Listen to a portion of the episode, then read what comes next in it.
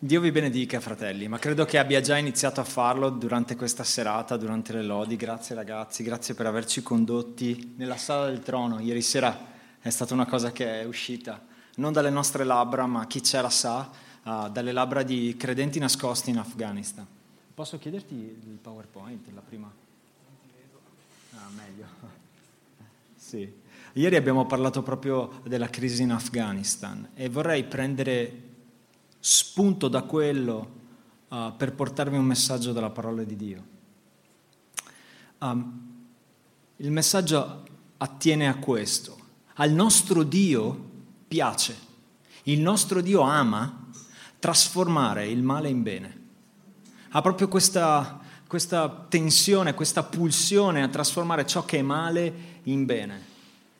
E, e uno si può chiedere che cosa ci possa essere Uh, di possibilità, di bene uh, nel mezzo della crisi afghana. Attraverso uh, questo punto di partenza, quando veramente il buio dell'umanità scende su un popolo intero, su una nazione intera, quando il buio scende nella tua e nella mia vita, quando affrontiamo una tragedia, la tua preghiera era, era, era puntuale come le altre, ma in questo In questo istante, coloro che sono venuti con un peso, coloro che hanno trascinato nel loro cuore una paura profonda che porta un'oscurità nella propria vita, paragonabile forse per se stessi, per quello che si prova, all'oscurità che sta vivendo per esempio il popolo afghano, quando dicono che non c'è più futuro, non c'è più speranza. Ecco, esattamente in quel luogo di oscurità al nostro Dio piace trasformarla in luce, ama trasformarla in bene. Per farlo questa sera vorrei fare un salto indietro nel tempo insieme a voi, e quindi dovrete pazientare con me perché c'è un passo dalla parola di Dio che vedremo insieme e che è un passo che troviamo nel Vangelo di Luca, ma prima di arrivare a quel passo vorrei che veramente veniste insieme a me indietro nel tempo. Siamo intorno al sessantasei dopo Cristo, quindi poco dopo, anni dopo, trentacinque più anni dalla morte di Cristo, la Chiesa primitiva si sta muovendo. Venite con me in quelle strade polverose. Pietro è già morto, probabilmente crocifisso a testa in giù, dice la tradizione. Paolo probabilmente, sì, è già morto, eh, probabilmente decapitato, come, eh, come sappiamo dalla tradizione. In Italia i cristiani sopravvissuti alla follia di Nerone, tutti lo sanno, avrete visto un film probabilmente su questo, alla follia di Nerone contro i cristiani, i pochi, i sopravvissuti vivono la propria fede nel segreto o sono scappati. Questo a Roma, ma in Asia, in Grecia, i cristiani guardano nervosamente, nervosamente a ciò che sta accadendo a Gerusalemme e a ciò che sta accadendo a Roma. Nervosamente perché da Roma si sta spargendo un seme di persecuzione, un buio, un'oscurità sta calando sopra la Chiesa appena nata. I viaggiatori che vengono da Roma, i commercianti che arrivano da Roma e arrivano fino in Grecia, fino in Asia, da quelle parti, fino a Israele, parlano di quello che sta succedendo. E quindi la comunità cristiana inizia a tremare per quello che sta sentendo e arriva da là. Ma Gerusalemme sta vivendo un periodo storico particolare, non stanno andando bene le cose. Gli ultimi due governatori uh, della provincia intera, uh, Albino prima e Gessio Floro dopo, questa è storia, sono stati una specie di sciagura per il popolo ebraico. Perché ci interessa? Perché gran parte della Chiesa in Gerusalemme sostanzialmente erano ebrei. La grande parte erano giudei, come lo era Cristo, che si erano tra- convertiti a Cristo. E quei due governatori e quest'ultimo, Gessio Floro, era una sciagura per il popolo ebraico e quindi anche per la vita dei cristiani ebrei, perché non è che facessero differenza al tempo. Era una sciagura per tanti uh, motivi, ma sta per scatenarsi una specie di reazione a catena che porterà al compimento di una delle profezie più terribili Uh, di Cristo, fatte da Cristo stesso per il popolo di Israele, che destabilizzerà il popolo di Israele per secoli e secoli.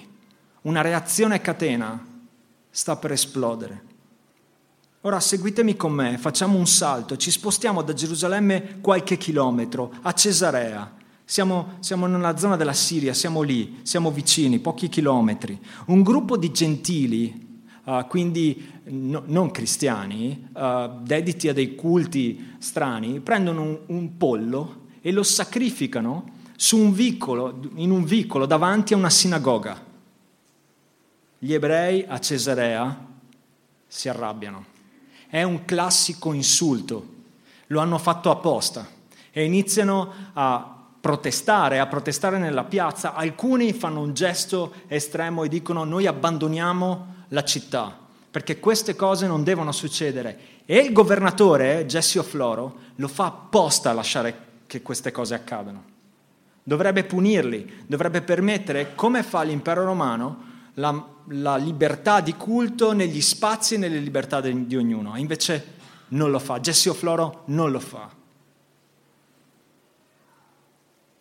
Quando a Gerusalemme, pochi chilometri do, distante da lì, gli ebrei vengono a sapere quello che è successo, che è stato sacrificato questo pollo, che si stanno eh, muovendo, persone stanno andando via dalla città in protesta, ebrei, eh, si arrabbiano. E decidono adesso, adesso basta, adesso scendiamo in piazza e iniziamo a manifestare contro quello che sta succedendo. Gessio Floro non fa, non fa veramente, non, non si sposta di un centimetro e manda dei soldati come punizione di queste manifestazioni che stanno facendo gli ebrei, manda dei soldati dentro il Tempio, cosa che non facevano i romani, non facevano perché c'era la libertà di culto per gli ebrei. Manda dei soldati dentro il Tempio a fregargli diciassette talenti d'oro dal tesoro del Tempio. È l'affronto dell'affronto e dell'affronto. È chiaro che Gessio Floro li sta provocando. A lui non importa nulla di loro. E questo è quello che viene definito storicamente il casus belli, cioè quello che scatenerà la prima guerra giudaica. Floro, a fronte della reazione, della ribellione che avranno gli ebrei, di fronte a questo affronto, manda i soldati in piazza. tremilaseicento persone in pochi giorni vengono massacrate. Gerusalemme cessa di esistere per come era conosciuta prima. Quella che leggiamo nei Vangeli, che la gente andava lì a, a fare i pellegrinaggi, eh, piena di gente da varie parti del mondo, che era un centro nevralgico della vita di quella parte del mondo, cessa di esistere. Proprio in questi giorni, in questi momenti, migliaia di persone vengono uccise. Vi ricordate, chi studia la Bibbia si ricorda Anania, questo sacerdote che eh, porterà Paolo, l'apostolo, sostanzialmente di fronte a un tribunale. Ebbene, Anania viene assassinato proprio in uno di questi di queste rivolte e ribellioni, dagli, ovviamente dai romani. Eleasaro, il figlio di Anania, guida la rivolta. È una strage su una strage, è una provocazione su una provocazione, è una vendetta su una vendetta, è un'escalation che porta a una reazione a catena.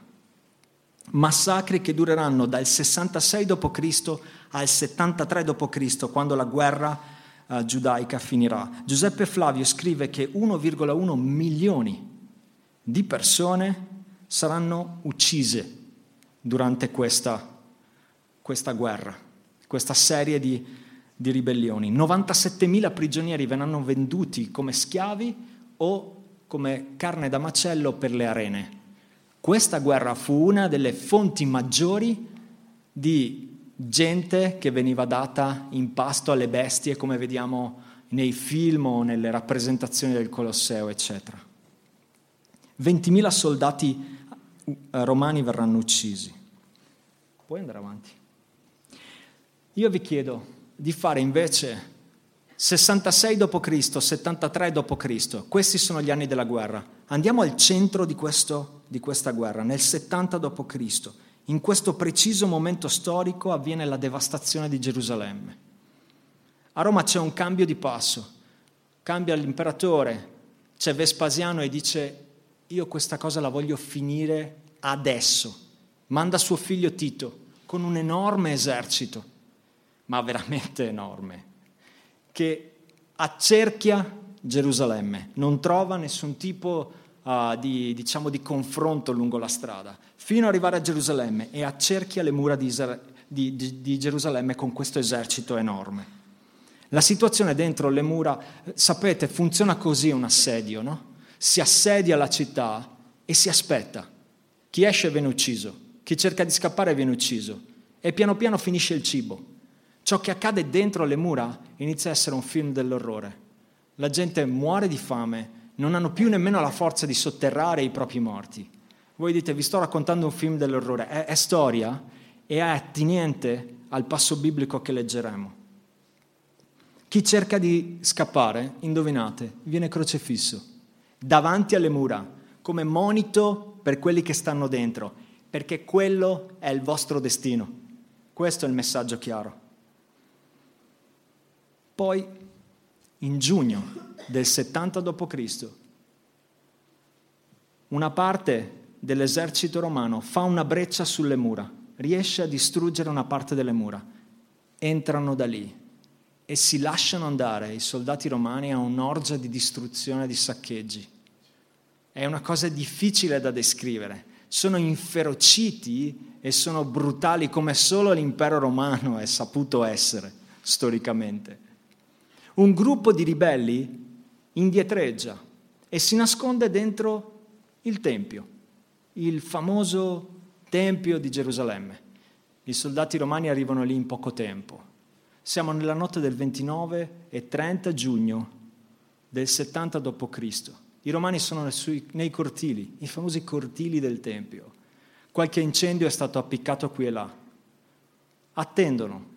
I ribelli sono, sono dentro, quelli rimasti, asserragliati dentro. Si scrive, scrivono gli storici del tempo, che senza volerlo un incendio aggredisce la, l'edificio principale, il Tempio. In poco tempo è una palla di fuoco. Il Tempio glorioso di Gerusalemme, una palla di fuoco. La gente si getta, la gente cerca di scappare e vengono trucidati. Da lì in poi i romani radono il suolo tutto, tutto quanto. Vedete tutte queste cose? Io vi dico in verità, dice il Cristo di fronte al Tempio di Gerusalemme, trentasei trentasette anni prima, giù di lì. Io vi dico in verità, non sarà lasciata qui pietra su pietra che non sia diroccata. Il passo di questa sera, vi chiedo se avete le vostre Bibbie. Andiamo nel Vangelo di Luca, al capitolo diciannove, dal versetto quarantuno al quarantaquattro. Chi non ce l'ha, forse è un po' piccolo, però immagino che con un cannocchiale. Questo è un passo molto importante, molto bello. C'è un uomo, c'è un uomo con un seguito particolare. Sapete, c'è chi, chi racconta uh, che da una parte della città di Gerusalemme siamo trentasette trentasei anni prima di quello che vi ho raccontato, della devastazione di Gerusalemme e del Tempio. E c'è questo uomo in sella a un'asina che sta entrando, seguito dalla zona est, seguito da un'accozzaglia di gente di ogni tipo. Poveri, meno poveri, qualche prostituta, qualche pubblicano, gente di ogni risma, che lo osanna come se fosse il re. Ci sono storici che raccontano che più o meno nello stesso momento, dall'altra parte della città, nella zona ovest, entrava Pilato, con i soldati romani, con le loro, le loro corazze in cuoio, con le, con le spade scintillanti. Il potere entrava da ovest, un altro potere entrava da est. Chi in sella ha dei destrieri e quest'uomo in sella ad un'asina, e lo chiamano il re del mondo. In questo momento questo uomo, Gesù il Nazareno, pronuncia queste parole, o meglio si racconta questo nel Vangelo di Luca. Quando fu vicino, vedendo la città, sentite, pianse su di essa, pianse su questa città. Siamo trentasette anni prima di quello, trentasei, per quello che sarà, anni prima rispetto a quello che vi ho raccontato. E dice, oh, se tu sapessi, almeno oggi, ciò che occorre per la tua pace, ma ora è nascosto ai tuoi occhi, poiché verranno su di te dei giorni nei quali i tuoi nemici ti faranno attorno delle trincee, ti accerchieranno, ti stringeranno da ogni parte, abbatteranno te e i tuoi figli dentro di te e non lasceranno in te pietra su pietra, perché tu non hai conosciuto il tempo nel quale sei stata visitata. Amen. Il motivo per cui Gesù pianse, più o meno ve l'ho raccontato, no? Gesù sta vedendo profeticamente il futuro, sta vedendo che Gerusalemme sarà distrutta. Lui piange perché Gerusalemme sarà distrutta. È già è spiegato da tantissimi questi, questi aspetti. Piange perché la città importante, una città importante per il popolo giudeo, sarà devastata. Lui vede tutto questo. Ma lui piange anche per la ribellione dei giudei. Per questo dice, oh, se tu sapessi. A chi lo dice? Alla città, alle mura? No, lo dice al popolo che vi abita. Dice, se tu sapessi almeno oggi ciò che occorre per la tua pace. Sono io la tua pace. Sono io. Sono io il principe della pace. Ma ora a te è nascosto ai tuoi occhi, e il versetto quarantaquattro dice, perché tu non hai conosciuto il tempo nel quale sei stata visitata. Gesù piange per il versetto più triste della Bibbia. Lo troviamo qui o lo troviamo in Giovanni uno undici? È andato in casa sua e i suoi non l'hanno ricevuto. Questo è il verso più triste della Bibbia. Io non so se sei qui per la prima volta, ma oggi Cristo è entrato in casa tua. Non renderlo il giorno più triste della tua vita. Accetta il principe della pace nella tua vita oggi. Non renderlo il giorno più triste della tua vita. È solo Lui che ricostruisce, è solo Lui che sana, è solo Lui che risuscita, è solo Lui che vince la morte. Amen, lo abbiamo cantato, è così. Ma Gesù piange anche per i gentili. Questo è delicato.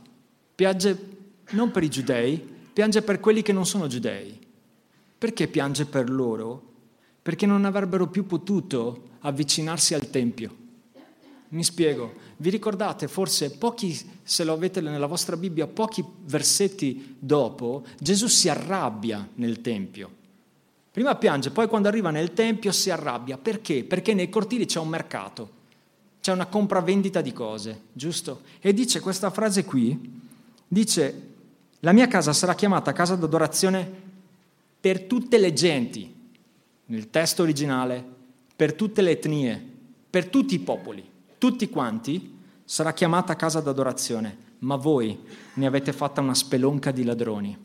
Si arrabbia perché c'è una chiamata missionale persino per i cortili. I cortili erano il luogo dove si avvicinavano anche i non giudei e potevano entrare e ascoltare e vedere Dio. E che cosa vedevano? Un mercato. Si arrabbia perché verrà distrutta quella possibilità.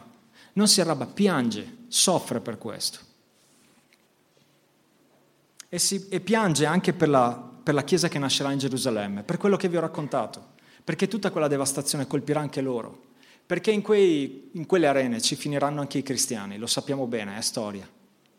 E quindi piange per quanto dovrà vivere la Chiesa appena nata, piange per questo. Tuttavia, Cristo ci insegna qualcosa che ha a che vedere con le tragedie e l'oscurità nella nostra vita, perché Cristo piange, ma porta avanti il suo mandato. Porta avanti il suo mandato perché dice in altri passi che una gioia aveva là davanti. Lui, lui segue una gioia. Questa gioia è la sicurezza, è la speranza di, è il senso di attesa che ha per vedere ciò che avrebbe fatto il Padre suo. Lo avrebbe risuscitato, avrebbe tramite lui vinto la morte, avrebbe istituito e creato un, un corpo che serve a salvare le anime dall'inferno, la Chiesa. E lui, in speranza, in visione, in attesa di vedere che cosa fa il Padre suo, di fronte a quell'oscurità, a quella tragedia che lui stava vedendo, lui può stare in pace. e può continuare il suo mandato. Ed è un insegnamento che vale per la mia e per la tua vita. Di fronte all'oscurità e alle tragedie della nostra vita, l'approccio del discepolo di Cristo è: ma io sto in attesa di vedere che cosa farai tu, di come lo trasformerai in bene tutto questo male. Io non vedo, io non posso vedere, io, io vedo solo oscurità, ma io sto in attesa di vedere che cosa tu farai. E non è un vuoto ottimismo, è questo, lo, lo leggo per essere certo di non sbagliare le parole. Non è un vuoto ottimismo, è certezza in cose che si sperano, dimostrazione di cose che non si vedono. È la descrizione della fede secondo l'autore di Ebrei al capitolo undici, al versetto uno. È la fede che il mio Dio opera oltre ogni tragedia e oscurità. Cristo ci insegna questo. Nel momento dell'oscurità, guardate al centro della Bibbia, il libro di Giobbe, al centro del libro di Giobbe, quando tutta la sua vita è devastata, lui ha questo che viene definito il colpo di reni del, del fedele. Ma il mio Redentore vive, riesce a dire. Nel mezzo del, dell'oscurità lui non la capisce neanche questa frase qui, non può, non può possederla appieno, ma la dice, la proferisce perché lui guarda e dice: io so che tu puoi, tu sei il Dio che può ogni cosa, io credo nel Dio universale, nel creatore di ogni cosa. Amen? Puoi andare avanti. Ma perché ho collegato? Cosa serve la distruzione del Tempio? Uno mi può dire: senti, la crisi in Afghanistan, adesso non è che riesco a ben piazzarmi, mi hai raccontato della distruzione del Tempio, ci sto de- dietro, ho capito, eh, hai distrutto, però poi cosa ne è venuto di buono? Qual è il bene che, di cui parli, che da quel male oscuro è nato? Almeno tre cose importantissime. La distruzione di Gerusalemme e del Tempio spinge la Chiesa a sviluppare queste tre cose: una fede pericolosa, una struttura flessibile, una maturità cristiana completa. Voglio guardarle insieme a voi e spiegarle. Non c'era un'ala dei cristiani radicali dentro la Chiesa. Non è che c'era un gruppo di persone dove c'erano quattro o cinque che erano più radicali, perché dal momento in cui esplose tutta quella roba lì che vi ho raccontato, scegliere di seguire Cristo divenne pericoloso, punto. Che è quello che accade oggi alla Chiesa perseguitata. Non scegli di seguire Cristo perché sei in un paese cristiano, ok? Non scegli di seguire Cristo perché i tuoi lo seguivano, no, no, no, non funziona così, perché se rischi la vita devi per forza fare due o tre domande a te stesso.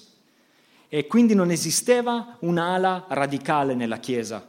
A causa della persecuzione oggi e in quel tempo, di quella distruzione e di quello che accade dopo, tutti dovevano essere certi della scelta di seguire Cristo. La loro fede era modellata per essere radicale e pericolosa.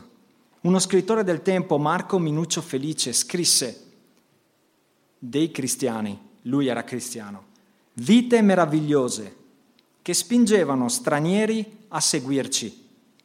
Noi non parliamo di grandi cose, noi le viviamo. Boom. Una fede pericolosa. Quello che accadde indusse la Chiesa a svilupparla. Indusse la Chiesa anche a sviluppare una struttura di Chiesa flessibile. Una cosa che non facciamo fatica a volte, perché viviamo da tanti anni in un, pa- in un paese pseudo-cristiano, in un paese libero, ok? Si divisero subito in piccoli gruppi. Non potevano più incontrarsi in tanti, non, pot- non si poteva più evangelizzare con, i- con le prediche in piazza, come era successo nella Pentecoste o in altri, in altri momenti in cui si era diffuso il Vangelo così. Non si poteva più fare, quindi dovettero adattarsi, dividersi in piccoli gruppi, stare attenti, sviluppare una struttura di Chiesa flessibile. Dovettero cambiare proprio stile, perché non poteva esserci un pulpito, perché se veniva qualcuno non, c- non potevi, che cosa serve quel pulpito? Quindi stavano attorno a un tavolo, come succede nella Chiesa perseguitata oggi. Stavano attorno a un tavolo, facevano delle cene, parlavano di Cristo così, facevano la cena del Signore proprio facendo la cena. Era un modo diverso più simile a come lo faceva Cristo, ma si dovettero adattare. Impararono così che eh, a far diventare, cioè non rischiarono di far diventare certe liturgie degli idoli per la loro vita. Suona? Ok, che siccome abbiamo sempre fatto così, diventa Bibbia questa roba qui.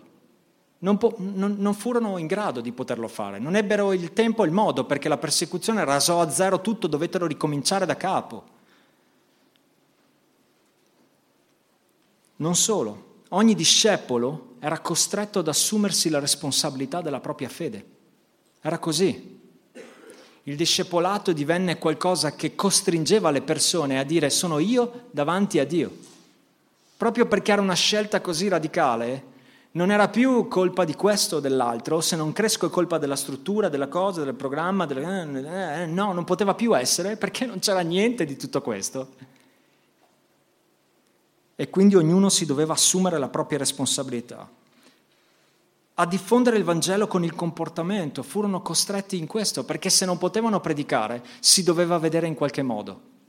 E allora succedevano queste cose, che bussavano alla loro porta, alcuni che sapevano, e dicevano: io so che se tu preghi il tuo Dio, mia figlia guarisce. Che è quello che è successo tante volte in India negli ultimi tempi. Chiese nate da queste cose qui, da induisti che di sera vanno a bussare alla porta dei cristiani e dire: vieni a pregare per mia figlia, ma non farti vedere. E poi succedono le cose e nascono, e nascono le chiese. Erano appesi al soprannaturale per necessità assoluta, perché non avevano altri rimedi attorno a loro, e quindi erano dipendenti in una maggior, in una maggior forma rispetto forse a noi oggi, no? Dipendenti da Dio. E così la Chiesa primitiva crebbe. Dal male nacque un bene. La Chiesa perseguitata cresce oggi così. La persecuzione costringe a queste evoluzioni. Le difficoltà, le prove, le tragedie delle nostre vite ci spingono a un bivio. Crederai o meno al Dio che canti in chiesa la domenica di fronte a questa difficoltà?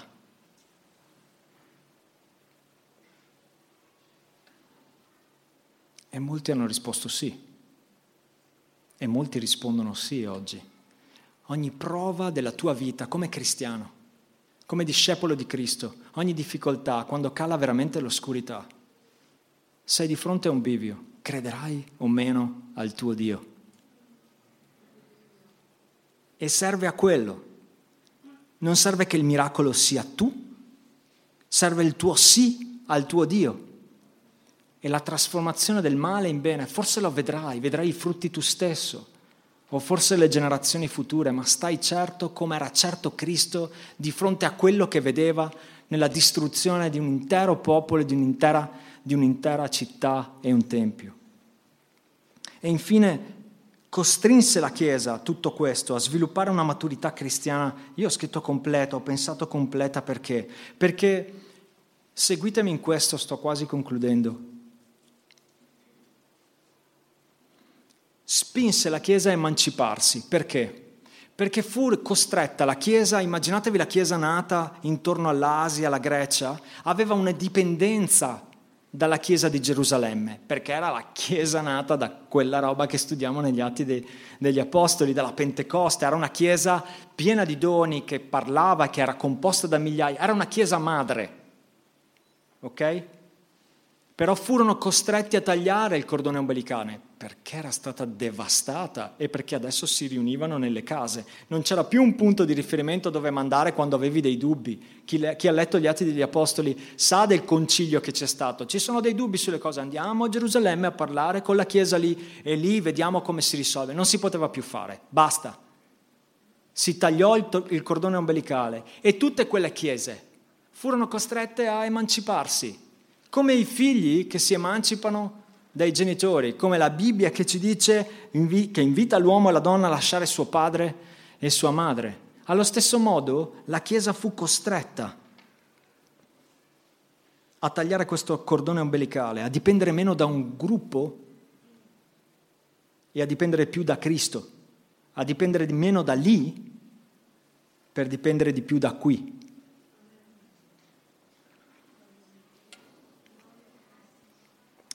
E sapete, è una cosa che, che la, nella storia della Chiesa continua a ripetersi. La Chiesa, intesa come pietre viventi, vivrà spesso queste fasi in cui dovrà rendersi più indipendente dalla struttura che ha creato. Il Vangelo si diffonde, la Chiesa si ingrandisce, crea dipartimenti, strutture, denominazioni per diffondere meglio il Vangelo. E funziona. E funziona. Funziona, gloria a Dio. Ma ci può essere un momento, ed è sempre un rischio, in cui questo movimento dello Spirito che crea tutto questo diventa asservito, o si vorrebbe asservirlo, alla struttura. Cioè la struttura non serve più il movimento che ha creato le conversioni, l'opera dello Spirito Santo. No, no, no. Ad un certo punto si vorrebbe che il movimento serva alla struttura. È un po' come dire che nel bicchiere della Santa Cena è il bicchiere che salva, non il sangue di Cristo dentro, non il vino. Ma mi dispiace, il bicchiere può avere tutte le forme, ma rimane sempre solo il sangue di Cristo. E può succederne un rischio, è un rischio che noi corriamo sempre. Finiamo per adorare il bicchiere. Se non sapete di cosa sto parlando, chiedetelo alla Chiesa Cattolica. E infine fu costretta proprio a, a maturare, e questo lo devo dire, imparando il la vita e la cultura missionaria, perché la persecuzione la spinse oltre, la spinse più in là, quindi fu, furono costretti ad andare verso altri popoli. È una Chiesa che, che ha una cultura missionale, perché la missione non è un programma della Chiesa. Biblicamente non esiste questa divisione tra Chiesa e missione, non esiste neanche la parola missionario, perché non doveva essere messa, non serviva. Perché il cristiano lo è. Andate e fate discepoli di tutte le genti. A volte ce lo deve ricordare, siamo costretti a creare delle cose per ricordarcelo, però in realtà è quello che ci ha dato, un grande mandato verso tutti i popoli. Quindi tutto questo che abbiamo detto, la distruzione di Gerusalemme e del Tempio, il male, l'oscurità calata su quel popolo, crea una fede pericolosa nella Chiesa, una struttura più flessibile, e impose una maturità al cristiano maggiore. Un Dio che può fare questo, un Dio che può spingere il male a fare il bene, potrà o meno trasformare l'oscurità della tua vita, il lutto che stai passando, la tragedia che hai vissuto in un bene? La mia risposta è sì. La mia risposta è sì. E per secoli i cristiani hanno risposto sì. Io ti chiedo per questa sera, sei disposto a dire sì? Ci alziamo in piedi. Voglio pregare per voi, per me, perché il nostro sia un sì sempre al nostro Dio. In ogni difficoltà, in ogni bivio della nostra esistenza, che sia un sì, Signore. Io sono certo che tu trasformi il male in bene. Signore, sei buono, sei giusto, ma Signore, sei anche sovrano. Noi abbiamo la certezza che tu sei sovrano sopra ogni circostanza, Signore. Nelle difficoltà della nostra vita noi assegniamo veramente a te il ruolo che ti compete, ossia di sovrano delle nostre vite. Padre, tu ce l'hai comunque, ma questo, questo passo spetta a noi, oh Signore. Aiutaci a prendere questa posizione oggi, oh Signore. Che il nostro sì sia sì, Signore, e che il nostro animo sia ripieno del desiderio e del senso di attesa che aveva Cristo, di quella gioia posta dinanzi, di quella certezza, di quella speranza di cose che non si vedono.